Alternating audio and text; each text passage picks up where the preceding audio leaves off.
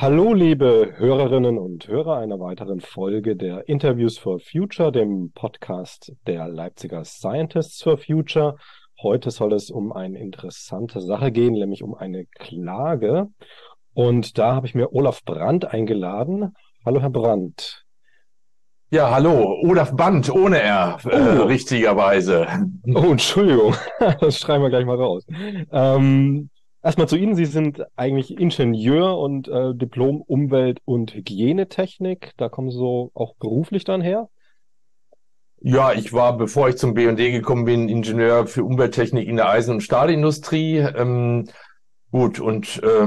Das hat sich dann so weiterentwickelt bis hin jetzt zum Bundesvorsitzenden des BUND. Genau, das sind Sie seit 2019. Wie läuft es mit der neuen Geschäftsstelle? Das soll ja ein interessantes, schönes Gebäude werden. Ja, wir haben jetzt vor Weihnachten unsere Baugenehmigung bekommen und sind jetzt quasi dabei, die Bauvorbereitung zu machen. Und ich hoffe, dass wir dann auch in 3 Jahren da einziehen können. Okay, dann drücke ich mal die Daumen. Das wäre ja fast ein eigener Podcast wert, das Gebäude. Ja, das stimmt. Gut, aber heute soll es um eine Klage gehen, die der BUND eingereicht hat, und zwar gegen die Bundesregierung. Können Sie erstmal so ganz grob sagen, worum geht es bei dieser Klage?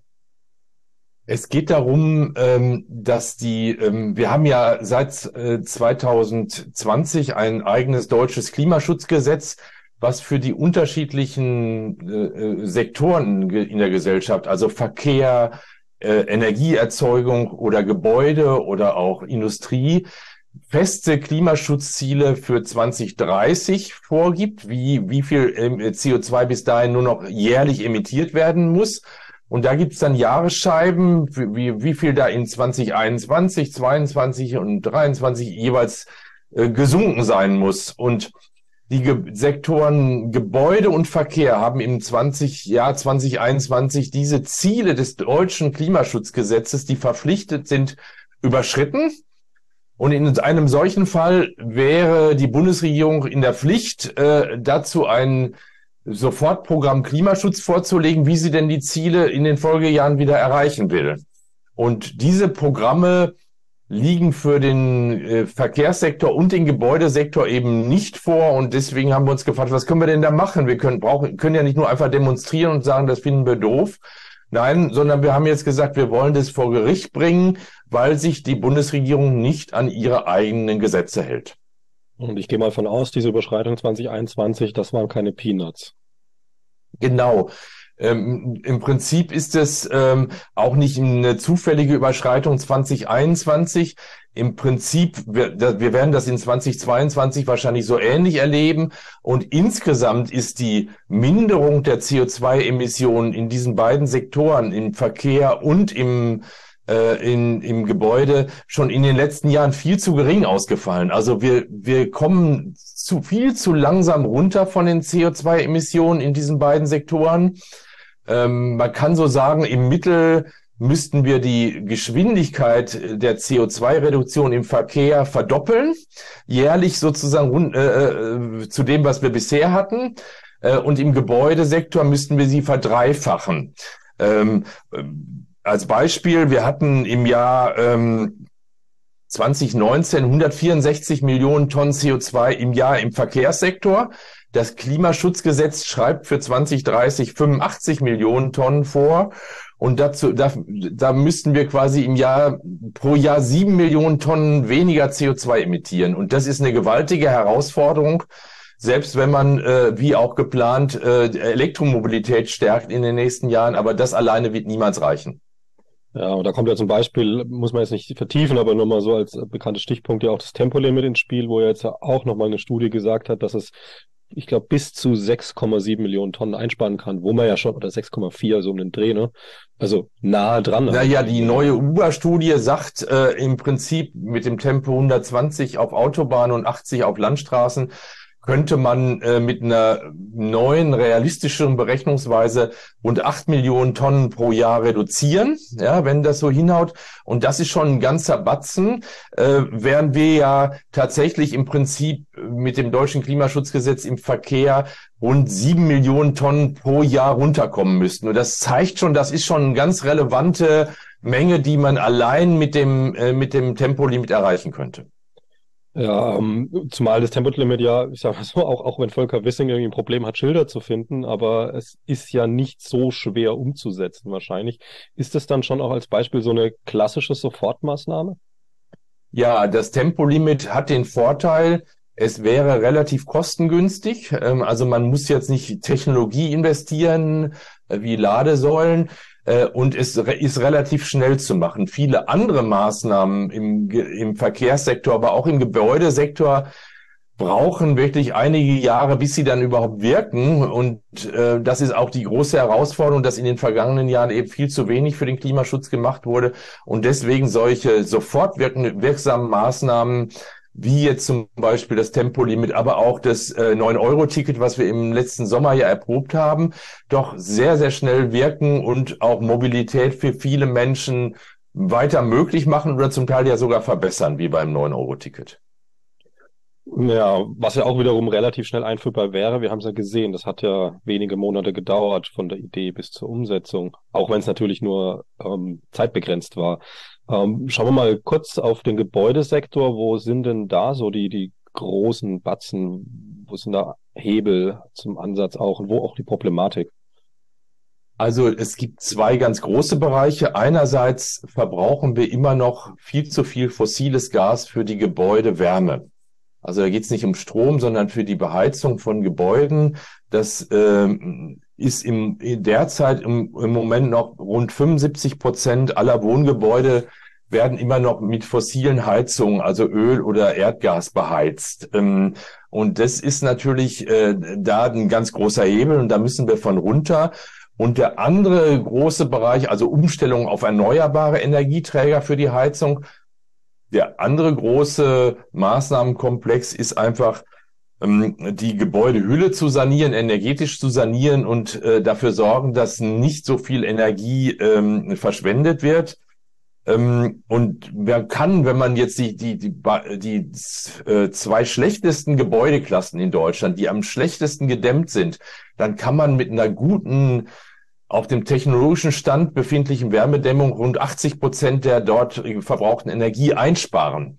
Und dadurch würde sozusagen dann wirklich wirksamer Klimaschutz entstehen. Einerseits Umstellung auf erneuerbare Energien in der Heizung und gleichzeitig energetisch und sozial verträgliche Gebäudesanierung. Das ist eine große Herausforderung, weil das sind ja dann umfangreiche Baumaßnahmen, die man da machen muss. Das geht auch nur über einen langen Zeitablauf, aber dann sozusagen auch von den Energieverbräuchen deutlich und massiv runterkommen. Ganz kurz weg von der Energie, jetzt so eine Hausdämmung, ist die auch bei Hitzewellen von Vorteil? Je nachdem, was Sie einsetzen, kann die auch sozusagen gegen Hitze helfen. Das ist eine Frage, wie sozusagen dann das Gebäude und die verwendeten Materialien auch gegen Wärme im Sommer helfen. Allerdings braucht es dafür eigentlich auch noch zusätzliche Maßnahmen. So, damit wir, und das ist ja zum Teil in Bürogebäuden oft ein großes Thema, die Kühlung im Sommer. Da müssen wir sozusagen, wenn wir solche Bürogebäude dämmen, aber auch für die Zukunft in Wohngebäuden muss man sehen, wir haben weiter ansteigende Temperaturen, weiter steigende Sommerhitzeperioden. Die Temperaturen zum Beispiel in Berlin in 10 Jahren, in 20 Jahren. Dabei rechnen wir zum Beispiel mit unserem Neubau, den wir gerade machen, für die Bundesgeschäftsstelle des BUND, werden höhere sein, als sie jetzt in den vergangenen 20 Jahren waren. Und deswegen ist es auch eine Herausforderung, sozusagen diese veränderten Klimabedingungen so abzubilden, dass man dort noch in 20 Jahren gut leben und aber auch arbeiten kann. Also die Frage, ob das die neue Geschäftsstelle sich da angepasst gebaut entwickelt wird, ist quasi eine rhetorische Frage. Natürlich, also das, wir sehen das vor, tatsächlich durch entsprechende Dämmung, aber auch durch auf erneuerbare Energien beruhende Kühlung, wenn es dann extrem wird im Sommer. Und dafür planen wir schon vor jetzt.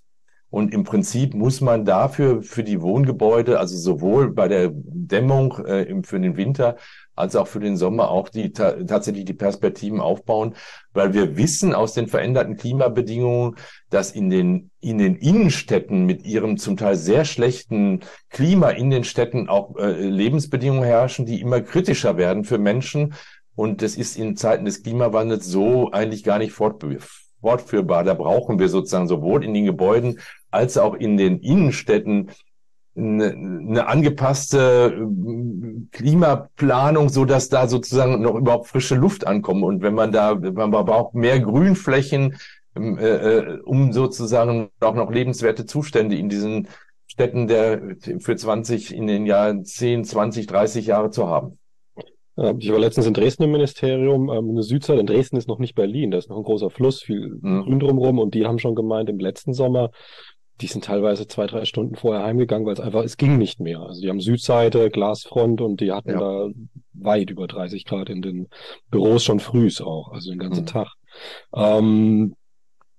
Jetzt, wenn man das beides vergleicht, so Verkehrssektor, da sind natürlich die Maßnahmen, Tempolimit als Stichwort eben, relativ einfach umsetzbar, kostet jetzt auch den Menschen da draußen in dem Fall vielleicht ein bisschen Zeit, wenn man mit 120 und nicht mit 180 über die Autobahn brettert. Im Gebäudesektor ist es natürlich ein bisschen anders. Also das sind natürlich Investitionen. Wie soll sowas gemacht werden, damit es da jetzt nicht gesellschaftlichen Widerstand gibt? Also ich sag mal, als Sofortmaßnahmen einfach zu sagen, okay, jedes Gebäude, Gebäudebesitzer ist verpflichtet, das umzubauen. Das wäre natürlich schön, wenn es einfach umsetzbar wäre, aber es wird ja gesellschaftlich schwierig werden an dem Punkt. Ja, das geht nur über Jahre verteilt. Die Bundesregierung macht gerade auch mit dem Hinblick auf die Erreichung der Klimaziele im Gebäudesektor, das wird eine große Debatte in diesem Jahr. Es gibt schon die Zielzahl, dass ab dem Jahr 2025 neue Heizungen in Gebäuden, Wärmequellen sozusagen zu 65% mit erneuerbarer Energien betrieben werden. Also da fängt es an, dass wenn jetzt nicht mehr, und im Moment ist das noch so, in vielen Fällen werden im Moment immer noch Gas- oder Ölheizungen eingebaut und wir müssen davon runter, sondern eigentlich nur noch Heizungen neu einsetzen, die tatsächlich mit erneuerbaren Energien betreibbar sind. Also zum Beispiel elektrische Wärmepumpen oder eben auch Nah- und Fernwärme aus erneuerbaren Energien. Und dann muss es sozusagen auch vorlaufende Auflagen geben, wann Gebäudebesitzer dann tatsächlich ihre Gebäudeheizung umstellen müssen, um von den alten fossil eingebauten Anlagen runterzukommen. Da gibt's jetzt schon so einen Peak, weil viele Menschen merken, mit dem Gas ist es nicht mehr so einfach und so billig wie in der Vergangenheit. Da passiert schon viel, aber das müsste man systematisieren und tatsächlich auch mit einer öffentlichen Förderung möglich machen. Bei der Gebäudehülle ist es noch aufwendiger, aber das sind relativ aufwendige Maßnahmen und deswegen ist auch zu beobachten, dass die Bundesregierung da kaum dran will. Weil in den vergangenen Jahren wurde diese energetische Gebäudesanierung oft zu Lasten der Mieter ausgerollt. Also das wurde so geplant, dass es hinterher zu massiven Nebenkostensteigerungen kam. Und wir als BUND haben ein sogenanntes Drittelmodell entwickelt, wo wir sagen, das Ziel ist, eine sozialverträgliche energetische Gebäudesanierung so hinzukriegen, dass sie für Vermieter, für Gebäudebesitzer einfacher machbar ist, dass sie für Mieter nicht zu akzeptablen Belastungen führt und dass trotzdem der 1,5 Grad Ziel sozusagen die bauliche Messlatte bleibt, dass wir, wenn wir jetzt Gebäude sanieren energetisch, dass wir wissen, wir müssen die nicht in 20 Jahren wieder neu anpacken. Das ist ja die Herausforderung. Wenn man so ein Gebäude einmal saniert, will man ja nicht gleich wissen, dass man das in 20 Jahren nochmal sanieren muss, sondern dass das dann in eine 1,5 Grad Welt reinpasst. Und da sind viele Maßnahmen nötig. Man muss zum Beispiel die Abschreibungsbedingungen für die Vermieter, für die Gebäudebesitzer verbessern, dass das einfacher ist, solche Sanierung interessanter für für Gebäudebesitzer, das zu machen. Man muss die den CO2-Preis, der ja jetzt sozusagen auch im Gebäudesektor auf Wärmequellen, auf fossile Wärmequellen liegt, so einsetzen, dass der Vermieter das auch spürt. In der Vergangenheit war das so, dass den zusätzlichen CO2-Preis sozusagen hauptsächlich die Mieter getragen haben und die aber eigentlich gar nicht in der Lage sind, eine Gebäudehülle oder eine eingebaute Heizung umzubauen, weil das muss der Vermieter machen. Und der wird das nur tun, wenn es für ihn wirtschaftlich interessant ist. Von daher zeigt sich schon, man muss sozusagen Rahmenbedingungen herstellen für Vermieter, dass es interessant für sie wird, Gebäude zu dämmen, Heizungstechnik umzubauen. Und dafür braucht es auch öffentliche Förderung. Das wird nicht sozusagen am freien Markt passieren. Und das ist ein ganz wichtiger Punkt. Wir brauchen einen starken Staat, der diesen Umbau der Mobilität, aber auch der Gebäude mitfördert und unterstützt. Das kostet viel Geld und deswegen müssen wir an anderer Stelle die jetzt noch vorhandenen umweltschädlichen Subventionen, die der Staat gewährt, gerade im Verkehrssektor, geben wir ungefähr 30 Milliarden Euro pro Jahr für fossile Mobilität noch aus. Die müssen wir runterfahren, um das, was wir an Subventionen, an Unterstützung leisten, wirklich sozusagen dort eingesetzt wird, wo wir zur Erreichung der Klimaziele beitragen und nicht veraltete Technologien, aus denen wir raus wollen, also Benziner und Diesel, weiter fördern, zum Beispiel mit dem verbilligten Diesel, was im Moment noch der Fall ist. Und da braucht es sozusagen eine zielsichere staatliche Förderung im Sinne des Klimaschutzes. Also es wäre dann wirklich zusammengedacht, so dass auf der einen Seite jetzt zum Beispiel im Verkehr was gespart wird und auf der anderen Seite dann in den Häusern, in Gebäuden das Geld dann wieder ankommt, um das aufzufangen. Zum Teil auch im Verkehrssektor brauchen wir natürlich die Umstellung. Also da geht es ja zum Beispiel darum, eine Verlagerung des Individualverkehrs im PKW auf öffentliche elektrifizierte Verkehrsträger hinzukriegen. Dazu müssen wir die Schieneninfrastruktur, aber auch die Verkehrsträger, Busse, Bahn massiv ausbauen. Das kostet auch viel Geld, also auch den öffentlichen Personennahverkehr, Busse in den Städten. Das kostet auch viel Geld, wo im Moment gerade schon, wir hatten die Debatte gerade bei dem Nachfolgeticket zum 9-Euro-Ticket, dass das viel Geld kostet. Das ist auch richtig und das kann man wirklich als Staat nur realisieren, wenn man das, was bisher sozusagen an fossiler Förderung vom Staat erfolgte, wenn man das runterfährt. Sonst ist es auch für Deutschland als reiches Industrieland nicht machbar. Wie ist das mit dem juristischen Erfolg? Also was sehen Sie da für Möglichkeiten? Weil letztlich, es geht ja jetzt um eine Klage, die Sie da eingereicht haben, um hier Tempo zu machen. Sehen Sie da, also ist das eher, sage ich mal, eine Botschaft an die Bundesregierung oder ist es wirklich konkretes Sagen, okay, wir sehen da eine juristische Möglichkeit und die wollen wir durchsetzen und der Erfolg ist, nicht wirklich vorhersehbar, aber durchaus planbar oder einschätzbar? Wir sind überzeugt, diese Klage kann juristisch Erfolg haben, weil die Grundlagen, die Klagebegründung, die wir dort einreichen, ist jetzt nicht, wir meinen, wir sollten und wir hoffen, sondern die beruht wirklich auf einer wissenschaftlichen Analyse und auf Zahlen der Bundesregierung selber, wo der Expertenrat für Klimafragen ja selber nach Klimaschutzgesetz evaluiert hat, welche Emissionsminderungen in den beiden Sektoren da sind, dass die Zielüberschreitungen da sind. Also die Faktenlage ist da relativ klar. Und es ist auch so, dass die Bundesregierung verpflichtet ist, solche Klimaschutz-Sofortprogramme in einer solchen Situation vorzulegen. Im Gebäudesektor haben die beiden Minister, Robert Habeck und Frau Geywitz als Bauministerin, auch ein solches Klimaschutz-Sofortprogramm vorgelegt. Wir sind skeptisch und auch der Klimaexpertenrat ist skeptisch, ob das ausreicht. Im Verkehrssektor hat der Bundesverkehrsminister noch nicht mal ein wirklich ernstzunehmendes, wirksames Klimaschutz-Sofortprogramm vorgelegt. Und das finden wir eigentlich eine solch krasse Verfehlung, also staatlich verpflichtender Zielmargen, dass wir da sehr sicher sind, dass es da dass wir unsere Klage auch gewinnen können. Allerdings hängt das stark davon ab, wie stark ein solches Gericht tatsächlich sich jetzt in der Rolle sieht, dieses, und das ist schon, von daher ist es schon juristisches Neuland, solche langlaufenden Pläne der Bundesregierung, nämlich es geht ja um das Klimaziel 2030, jetzt zu sagen, so geht es nicht weiter, oder zu sagen, naja, ihr müsst dann vielleicht ab 2025 oder ab 2028 viel, viel mehr machen. Und das ist ein unbekannter Ausgang.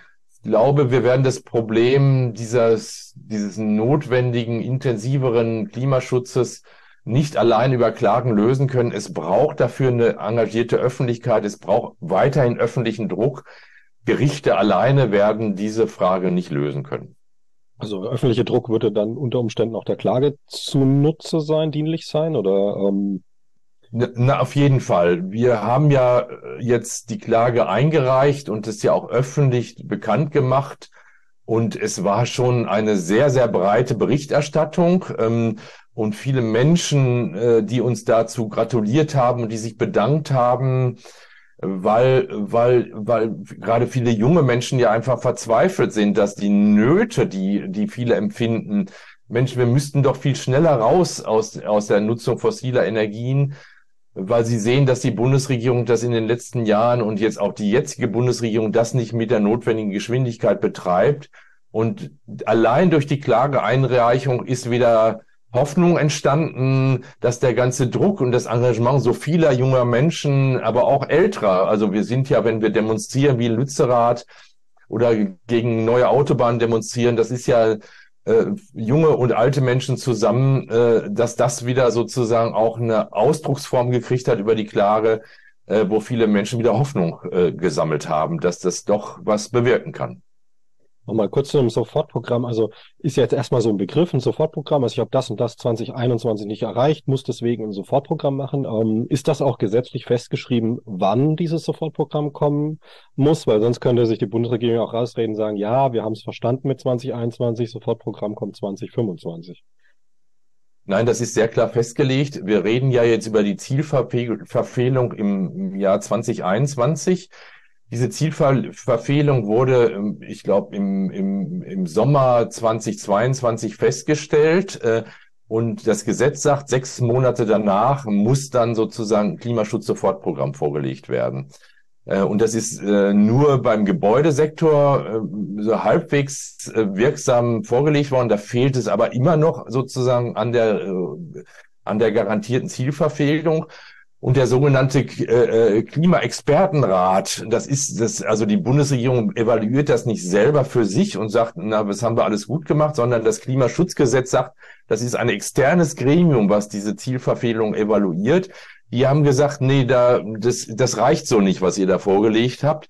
Von daher ist es ein relativ hartes Gesetz, was ja auch im Jahr 2021 vor der Bundestagswahl auf Druck der Klimabewegung erst verschärft wurde und auf Druck des Bundesverfassungsgerichts, die damals gesagt haben, all die bisherigen Anstrengungen der Bundesregierung reichen nicht, um die Rechte der zukünftigen Generationen auf ein Leben in Wohlstand und in Freiheit zu sichern und deswegen die Bundesregierung dazu verpflichtet hat, dieses Klimaschutzgesetz sogar nochmal nachzuschärfen. Und in dieser Situation sind wir jetzt, dieses auch durchdrücken zu wollen und juristisch einzufordern. Genau, das ja auch mit konkreten Maßnahmen. Also es ist ja nicht nur so, dass sie sagen, so, wir verklagen jetzt die Bundesregierung, weil ihr macht da nichts, sondern sie schlagen ja auch Maßnahmen vor. Wollen Sie uns ein paar Einblicke geben? Na, jetzt muss man wissen, wir haben bei der Klage keine Maßnahmen gefordert. Und das ist auch wichtig. Und auch das Gericht, wenn es dann urteilt, wird auch keine Maßnahmen vorschlagen, weil die Bundesregierung, welche Maßnahmen ausgewählt werden, das ist tatsächlich die Aufgabe der Politik, solche Maßnahmen zu entwickeln und die auch demokratisch in einem Rechtsstaat zu entscheiden. Wir schlagen trotzdem Maßnahmen vor, aber das Gericht wird das nicht tun. Das wird im Zweifel nur sagen, nein, dieses Klimaschutz-Sofortprogramm reicht nicht nach dem deutschen Klimaschutzgesetz und ihr müsst da mehr machen. Und was sie mehr machen, das ist sozusagen dann wieder politisches Handeln. Also und kurz dazwischen, die Maßnahmen, die Sie vorschlagen, sind dann eher so die Richtung, okay, sehen Sie, hier können wir zeigen, es gibt mögliche Maßnahmen, nur um zu zeigen, dass die Bundesregierung nicht aus Unmöglichkeit da quasi. Genau, das ist sozusagen unser Vorschlag, was wir sehen. Und die ganze Fachwelt hat eine ganze Latte von Maßnahmen in den letzten Jahren entwickelt. Wir wissen eigentlich, was zu tun ist. Das ist jetzt nicht eine Frage, oh, lass uns mal überlegen und forschen, was man denn tun könnte. Das ist allerseits bekannt. Und es gibt zwei grundsätzlich große Wege, um den Klimaschutz im Verkehr voranzubringen. Einerseits ist die Frage der Antriebswende. Das ist die Umstellung raus aus dem Verbrennermotor rein in die Elektromobilität. Da hat ja sich die Bundesregierung und die EU festgelegt, dass europaweit bis 2035 sozusagen der Verbrennerausstieg vollzogen werden soll. Bei dem Klimaschutzprogramm für Deutschland wird damit gerechnet, dass wir bis 2030 15 Millionen Elektro-Pkw auf den Straßen haben. Das ist ein ambitionierter Ausbau, aber das wird eben nicht reichen, um die Klimaziele zu erreichen. Deswegen braucht man einen zweiten großen Sektor, sozusagen neben der Antriebswende hin zur Elektromobilität. Das ist die Umstellung des Mobilitätsverhaltens und der Mobilitätsträger insgesamt. Da geht es dann eben darum, zum Beispiel Individualverkehr vom Pkw, aber auch Last, Lkw-Verkehr, Güterverkehr von der Straße auf die Bahn zu verlagern. Und das ist ein großer Punkt. Tempolimit ist ein anderer, sehr schnell wirkender. Und das andere ist, das hatte ich gerade auch schon so erwähnt, es gibt die verschiedenen Maßnahmen im Moment im Verkehr, die letzten Endes immer noch durch Subventionen fossilen Individualverkehr verbilligen und erleichtern. Und zentrale Maßnahmen sind es, diese umweltschädlichen Subventionen, das sind 30 Milliarden Euro pro Jahr im Verkehr, stufenweise rückzubauen, um damit auch insgesamt die Mobilitätswende und und den Klimaschutz finanzieren zu können. Ein so ein Beispiel ist zum Beispiel die Kfz-Steuer. Die ist im Moment nur teilweise, beruht die auf dem CO2-Ausstoß des Pkw und das auch nur relativ schwach. Die andere Hälfte wird nach Hubraum des Motors berechnet, was für die Umwelt- und Klimafrage relativ nebensächlich ist. Und wir sagen, wir brauchen eine vollständige Umstellung der Kfz-Steuer, die jährlich zu zahlen ist, auch in Abhängigkeit vom CO2-Ausstoß des Fahrzeuges. Und das auch eine stärkere Spreizung, dass also hochemittierende Fahrzeuge eine höhere Kfz-Steuer zu zahlen haben. Und das ist das andere, zum Beispiel in Frankreich, in anderen Ländern gibt es so eine Bonus-Malus-Regelung beim Neukauf von Autos, dass umweltschädliche, klimaschädliche Fahrzeuge einen Aufschlag kosten, wenn ich so ein Auto noch kaufe. Es ist tatsächlich eine freie Entscheidung, solche Autos zu kaufen. Ein SUV, der ja im Zweifel 25% bis 30% mehr Kraftstoff verbraucht als ein kleineres Auto, was genau dieselbe Fahrleistung bringen kann. Wenn man sich sowas kaufen will, dann ist zum Beispiel so, in Frankreich hat man dann einen Aufschlag schon vom Hersteller des Fahrzeugs und mit diesem Aufschlag auf umweltschädliche Fahrzeuge werden dann umweltfreundliche Autos mit weniger CO2-Emissionen verbilligt. Und so würde man dann auch eine Umstellung sozusagen auf klimafreundliche Fahrzeugflotten erleichtern, unabhängig von Flottengrenzwerten der EU. Und das ist eine ganz wichtige Maßnahme, zusammen mit der Kfz-Steuer, um sozusagen die schrittweise Umstellung der Fahrzeugflotten auf klimafreundliche Fahrzeuge hinzukriegen. Zumal man daher auch diesem immer wieder kommenden Vorwurf, Klimaschutz ist was für Wohlhabende, gut begegnen kann, weil ich sag mal, so ein SUV ist natürlich auch das teurere Auto grundsätzlich als jetzt ein kleiner VW Golf meinetwegen. Und wenn das sich dann noch weiter spreizt, dann sind ja gerade Leute, die auch kleinere, also auch günstigere Autos kaufen, in der Regel auch weniger Finanzkraft haben, sogar nochmal bevorteilt. Das ist ein ganz wichtiger Punkt. Volker Wissing als Bundesverkehrsminister will ja partout so an der individuell komplett an der jetzigen Mobilität im Pkw festhalten. Wir sagen auch, der Pkw wird auch dauerhaft auch eine Rolle spielen im Verkehr. Wir wollen nicht komplett raus aus dem Auto, Aber wenn sich Menschen aus freien Stücken entscheiden, solch klimaschädliche Fahrzeuge zu kaufen, dann wollen wir, dass der Staat diese Fahrzeuge nicht zusätzlich noch verbilligt. Wir finden, es gibt kein Menschenrecht auf zusätzliche Steuergelder vom Staat für umweltschädliche Autos. Das ist sozusagen in Kürze formuliert. Es gibt die Freiheit, sich zu entscheiden, für welche Mobilität, die muss da sein, aber es gibt auch die Pflicht, die Umweltschäden, die dabei entstehen, auch einzukalkulieren. Sind Oldtimer da auch irgendwie ein Faktor oder läuft das eher unter ferner Liefen? Das ist erstmal ferner Liefen. Das ist an dem realen Verbrauch und an den realen Ausstößen ist das, glaube ich, eher eine Nebenrolle. Okay, also gönnen wir den Millionären ihren schönen alten Oldtimer und der ist so wie teuer. Welche Möglichkeiten, also wenn man das jetzt so hört, das ist natürlich alles interessant und man wünscht sich natürlich erstmal, dass die Klage erfolgreich ist. Dass ich mir das jetzt wünsche, hilft erstmal leider nicht viel. Sie haben schon gesagt, dass öffentlicher Druck von Vorteil ist, also gerne auch dazu noch ein paar Worte, aber gibt es auch noch andere Möglichkeiten, wie man sich direkt oder auch indirekt an der Klage beteiligen kann oder einfach den Erfolg der Klage fördern kann?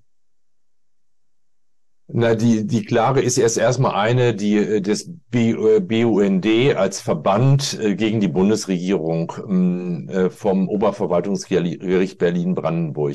Da kann man jetzt nicht als Einzelperson eintreten. Man kann den BUND unterstützen sozusagen. Wir haben zum Beispiel so einen Klagefonds, weil diese ist relativ aufwendig, solche Klagen. Die kosten mehrere 10.000 Euro, um das hinzukriegen, für fachliche Expertise, für Anwaltskosten und so weiter. Von daher leben wir ja von Mitgliedern und Spendern, die uns dabei unterstützen, sonst könnten wir es gar nicht.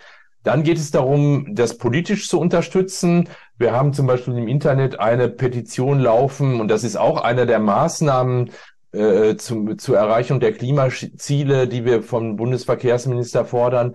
Ein Stopp aller neuen Autobahnplanungen, weil wir wissen, der Bundesverkehrswegeplan sieht vor, in den nächsten Jahren immer noch rund 1000 Kilometer neue Autobahnen zu bauen. Und wir wissen, durch neue Autobahnen wird kein Stau behoben, vielleicht kurzzeitig, aber am Ende entsteht mehr Verkehr, mehr Umweltzerstörung allein durch den Bau und mehr schädliche Emissionen in den nächsten Jahrzehnten.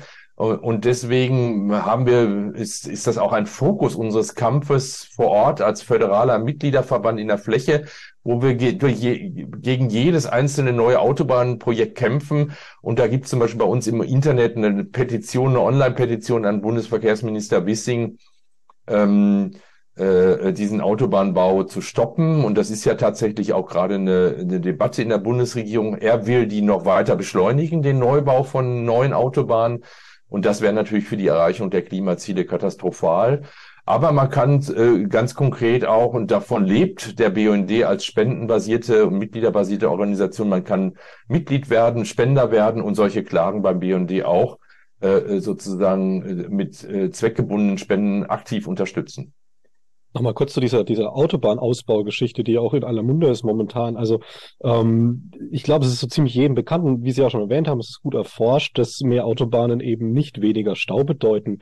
So ein Volker Wissing weiß das nicht oder also ich meine, ist der dumm oder hat er ein libidinöses Verhältnis zur Autobahn? Das ist ja eine himmelschreiende Inkompetenz. Wie würden Sie das einschätzen? Na, das Bild des Bundesverkehrsministers von Mobilität ist einfach eine andere. Ich habe selber das mal mit ihm intensiv diskutiert, in einer öffentlichen Veranstaltung auch. Er die FDP insgesamt setzt auf einen Freiheitsbegriff, dass die Menschen in der Lage sein müssen, ganz frei zu entscheiden, wie sie mobil sein wollen. Und da sich in den vergangenen Jahrzehnten viele Menschen für die Pkw-Mobilität entschieden haben, sagt er, das muss man fortsetzen. Dass das auf der anderen Seite die Freiheitsrechte zukünftiger Generationen massiv beschneidet, wenn man das so fortsetzt, das will er nicht anerkennen, sondern er setzt auf diesen sehr engen Begriff, der eigentlich nicht mehr zukunftsfähig ist, weil wenn wir das so weitermachen, diese Form von Mobilität, dann werden die Freiheitsrechte zukünftiger Generationen auch auf mobil sein massiv eingeschnitten. Und das ist, und er hofft dann immer, dass, und das ist das andere, dass man durch die Antriebswende irgendwann so viel CO2 einsparen könne, dass es reichen würde. Aber das ist eben der Punkt, dass die Berechnungen von der Wissenschaft zeigen, dass das in der notwendigen Geschwindigkeit bis 2030, 2040 nur durch eine reine Antriebswende nicht erfolgen würde. Sonst, oder man hätte, wenn man das wirklich hätte machen wollen, dann hätte man das Verbrenner aus viel schneller entscheiden müssen. Das wäre auch theoretisch gegangen und quasi die jetzt vorhandenen Verbrenner-Pkw viel schneller von den Straßen nehmen müssen. Aber das hat ja die Bundesregierung und in der Vergangenheit schon verzögert. Und auch jetzt der Hochlauf der Elektromobilität ist ja in keiner Weise zu dem 1,5-Grad-Ziel, aber auch zu dem Ziel des Klimaschutzgesetzes adäquat. Also allein mit diesem Antriebswechsel werden wir diese Ziele nicht erreichen können. Naja, aber genau das ist ja die Sache. Also ich kann ja eine Meinung haben und eine Vorstellung von der Welt, wie ich will, aber wenn mir die Wissenschaft belegbar und nachprüfbar sagt, hey, deine Vorstellung ist falsch, also jetzt in Richtung Volker Wissing, dann muss man ja eigentlich gerade als Minister kognitiv dazu in der Lage sein, die eigene Vorstellung auch ad acta zu legen, aber das scheint da ja nicht zu sein. Mal zurück zur Klage oder vielleicht so zu diesem allgemeinen Ding. Jetzt haben Sie diese Klage, wir haben jetzt ja auch schon in den letzten Jahren die ein oder andere Klage gesehen.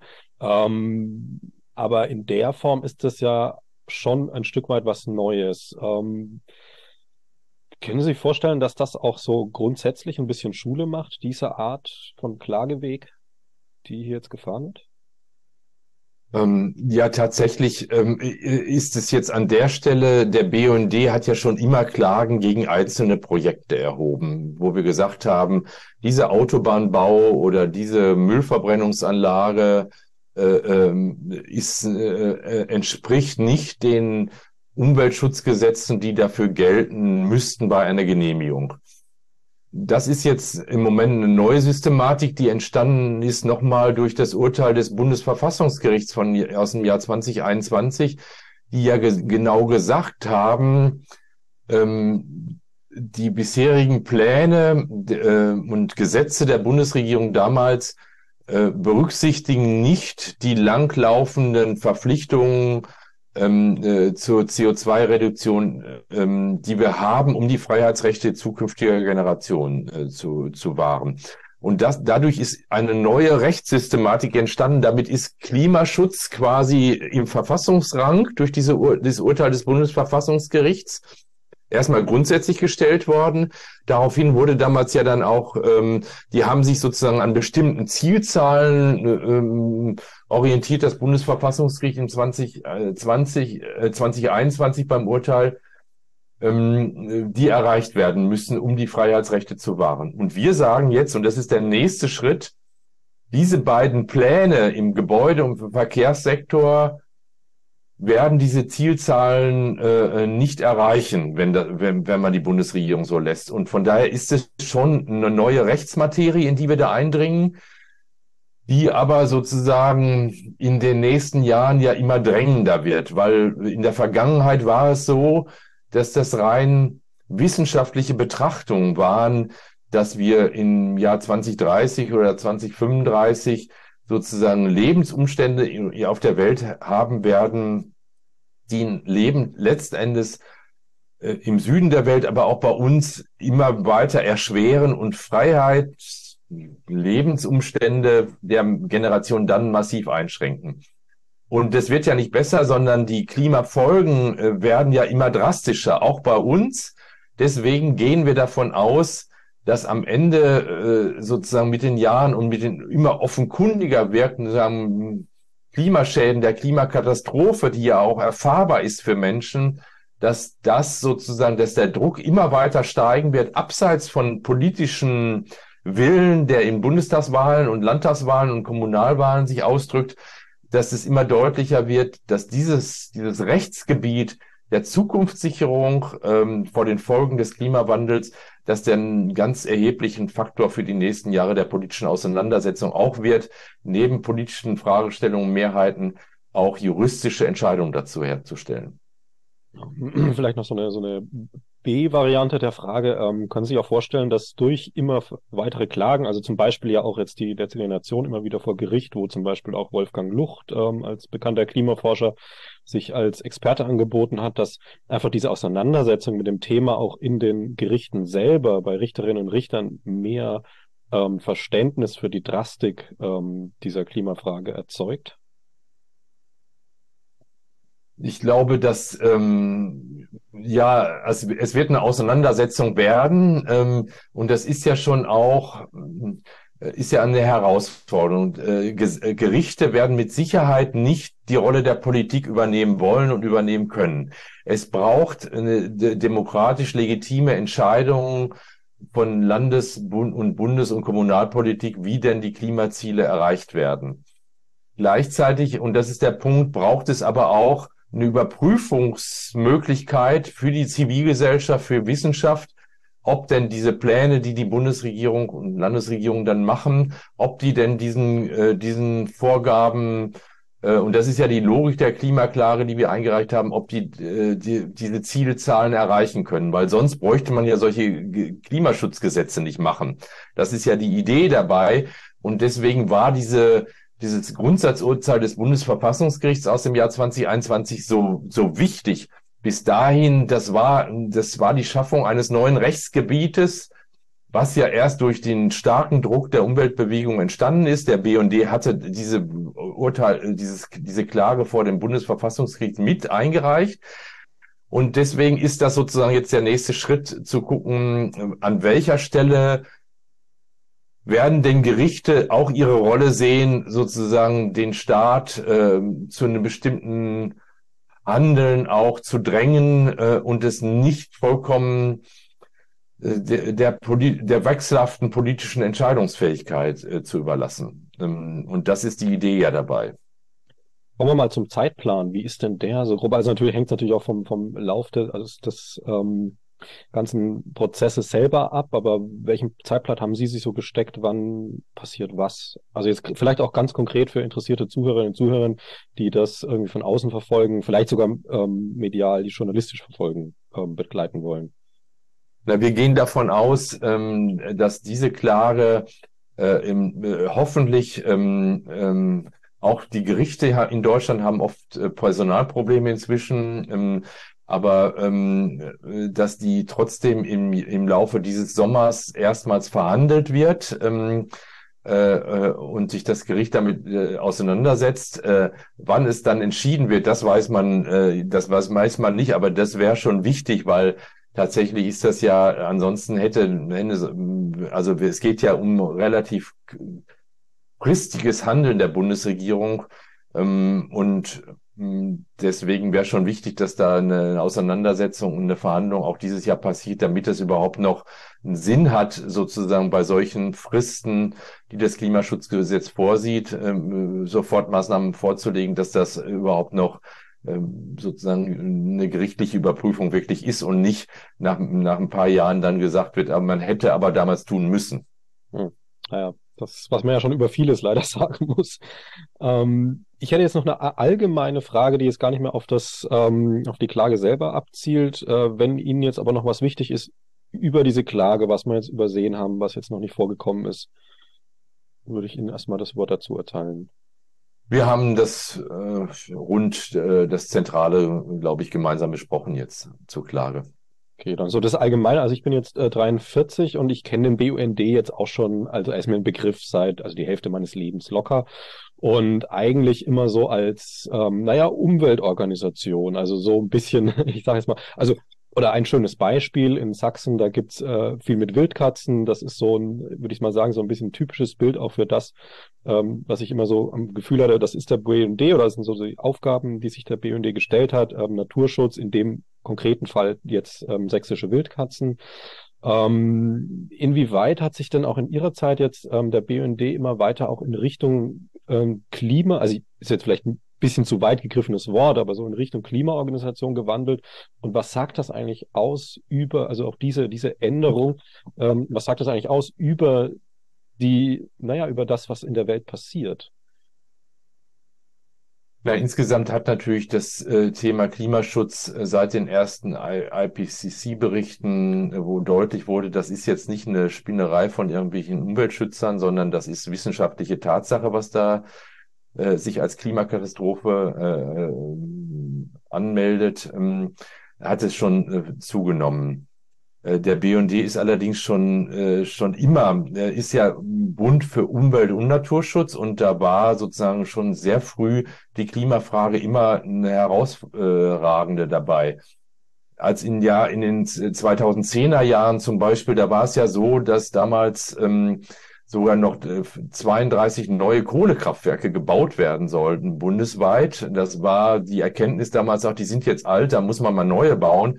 Und da gab es ja damals einen großen Widerstand, und wir haben im Prinzip damals in der Umweltbewegung fast alle diese neu gebauten Kohlekraftwerke verhindert durch Klagen, die der BUND schon immer als ein zentrales Instrument hatte.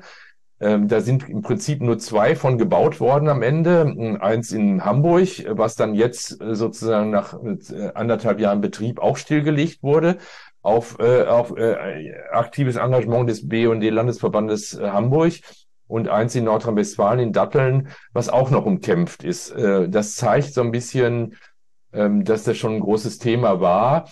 Menschen vor Ort, und das ist ja der andere Teil des BUND, wir sind lokal über 2000 lokale BUND-Gruppen aktiv, ehrenamtlich über Landesverbände, und da ist es einfach mal so, dass das oft das Engagement für Naturschutz, aber auch für Verkehr viel eher im Vordergrund steht, während das Klimaschutzengagement eher oft ein bundespolitisches oder landespolitisches ist. Und dadurch entsteht ihre Wahrnehmung. Aber wir waren zum Beispiel die Ersten, da bin ich in den 90er Jahren zum BUND gekommen, da weiß ich, da gab es in Mitte der 90er Jahre mal ein Austauschtreffen unserer Energieexperten, die damals gesagt haben, lass uns mal überlegen, wie wir aus der Braunkohleverstromung aussteigen können. Das war damals überhaupt nicht denkbar, weil die Kohlekonzerne, Energiekonzerne damals sozusagen die zentrale Macht im Staate waren. Ja, wir haben das sozusagen nur unter verdeckt getan und hatten damals gedacht, naja, das wird bis 2040 dauern. Also da haben wir in den letzten Jahren der BUND, aber natürlich die Klimabewegung insgesamt immens viel erreicht beim Kohleausstieg. Und das ist sozusagen natürlich auch dem zähen Handeln und dem Instrumenten des BUND mit diesem Engagement auf Demonstrationen, aber auch mit Klagen und in den Medien zu verdanken, dass das auch mit entstanden ist. Also meine Wahrnehmung ist tatsächlich jetzt in den Regionalgruppen, die ich kenne, Leipzig, Dresden, dass das Klima da immer größer wird. Also man hat fast das Gefühl, Tag für Tag. Also ist natürlich dann auch im Sinne der Bundesebene, dass das dann zusammenwächst. Ja. Mhm. Genau, das ist ja jetzt das andere, und das ist vielleicht auch nochmal das Besondere jetzt. Die bisherigen Klimaschutzdebatten um die Stromerzeugung, da ging es ja darum, ob man ein Kohlekraftwerk oder ein Atomkraftwerk durch Wind- und Sonne-Kraftwerke ersetzt. Das ist ja noch eine relativ isolierte Frage. Dazu müssen nicht viele Menschen ihre normalen Verbrauchsmuster und Lebensmuster verändern. In der Mobilität und in Gebäude kommt es viel näher der Klimaschutz an Menschen ran, und deswegen ist es auch richtig, dass ganz viel Engagement vor Ort wieder entsteht, wie wir das schaffen. Und auch das ist ja auch eine kulturelle Debatte. Wie wollen wir denn in Zukunft mobil sein? Weil es eben in Zukunft Klimaschutz nicht mehr geht, indem nur ein Industrieunternehmen sich umstellt oder ein Kraftwerk sich umstellt, sondern das berührt tiefgreifend Mobilitätsansprüche der Menschen. Also wir werden den notwendigen Klimaschutz nicht mehr so hinkriegen, als müssten wir uns nicht ändern, sondern es wird auch tiefgreifende Änderungen dafür geben müssen, und die müssen sich auch auf der lokalen Ebene vollziehen und auch sozusagen in den Lebensgewohnheiten der Menschen, und deswegen ist es richtig, dass wir auf allen Ebenen dafür streiten und debattieren, welche Wege dafür die richtigen sind. Ja, Herr Bandt, dann wollen wir hoffen, dass wir da erfolgreich sind. Ich wünsche alles Gute mit der Klage, und vielleicht melde ich mich nochmal, wenn die Klage erfolgreich war, dass man da rückblickend das Ganze nochmal betrachtet. Und danke herzlich fürs Gespräch. Ja, herzlichen Dank Ihnen auch.